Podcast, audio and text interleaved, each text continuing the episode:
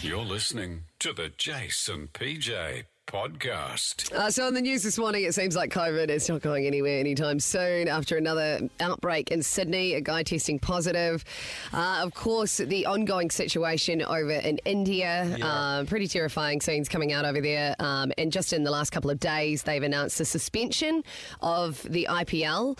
Um, so, we've still got a lot of Aussie cricketers over there at the moment. Yeah. Um, one of those guys is Moses Henriques, and his partner, Krista, is actually joining us on the phone this morning. First of all, hope you're doing okay in this crazy time. Yeah. How is your partner doing? Um, look, he's doing okay. Obviously, it's not ideal uh, what's going on in India. It's certainly very dire. Um, for the cricketers, though, uh, they are protected insofar as they're kept in a bubble. Obviously, that has been breached, and there are a few cricketers that have contracted COVID, which is pretty scary. So, at the moment, because the IPL has been cancelled, they're just waiting now to find out what it is they can do. Just back on, you were saying we knew it was dire already. Hmm. Obviously, there's there's mixed feelings about our cricketers being stuck over there. Some people have Yeah. used the term greed over common sense. Um, um, because ju- look- ju- just from you know some people's situation, they sit there and go, "Hang on, cricketers make a fair bit of cash. Yeah. we hmm. knew India wasn't a safe place anyway. Why Yeah. have they put themselves in that situation?" Look, they haven't put themselves in this hmm. situation. Nobody knew that that this was going to happen and that the IPL bubble was going to be breached. All the players were promised that they would be kept in um, safe. They would be given safe biosecurity measures. They would be kept in safe bubbles. All of the games are crowdless.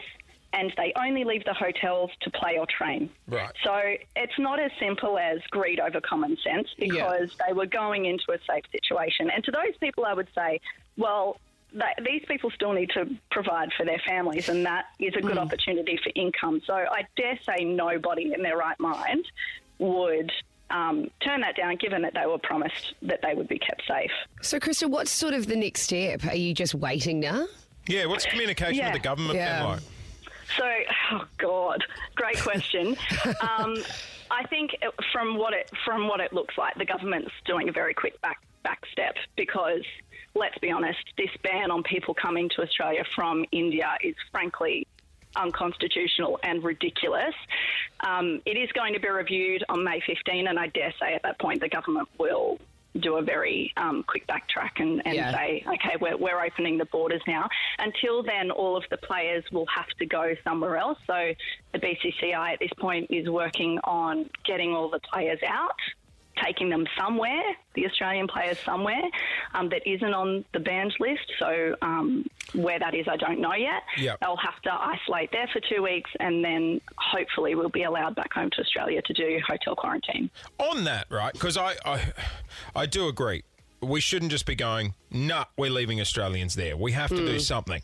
But Yeah. flying them directly home, do you understand there would be a sense of some people in the community going, hang on, if India's that much of a red zone, I don't want to risk an outbreak here. My business is going to shut down. We're going to go back into lockdown. But isn't that the purpose of hotel quarantine? Yeah, and obviously that's, That's not up to standard. that's not up to standard. That's what's been failing. That's right. And, you know, are we, if we don't trust hotel quarantine, well, then Mm. that's the issue. And uh, to that point, we didn't put bans on UK citizens or, No, you know, people, Australian citizens in the UK when they had their huge second and third wave, there was no ban on those people. There was no ban on the people that were stuck in the States coming to Australia. So to me, this is blatantly racist and unconstitutional and ridiculous because putting a date on it and making it May 15, well, do we really expect the situation in India to be better by then? Mm. No, that's not going to happen. Yeah.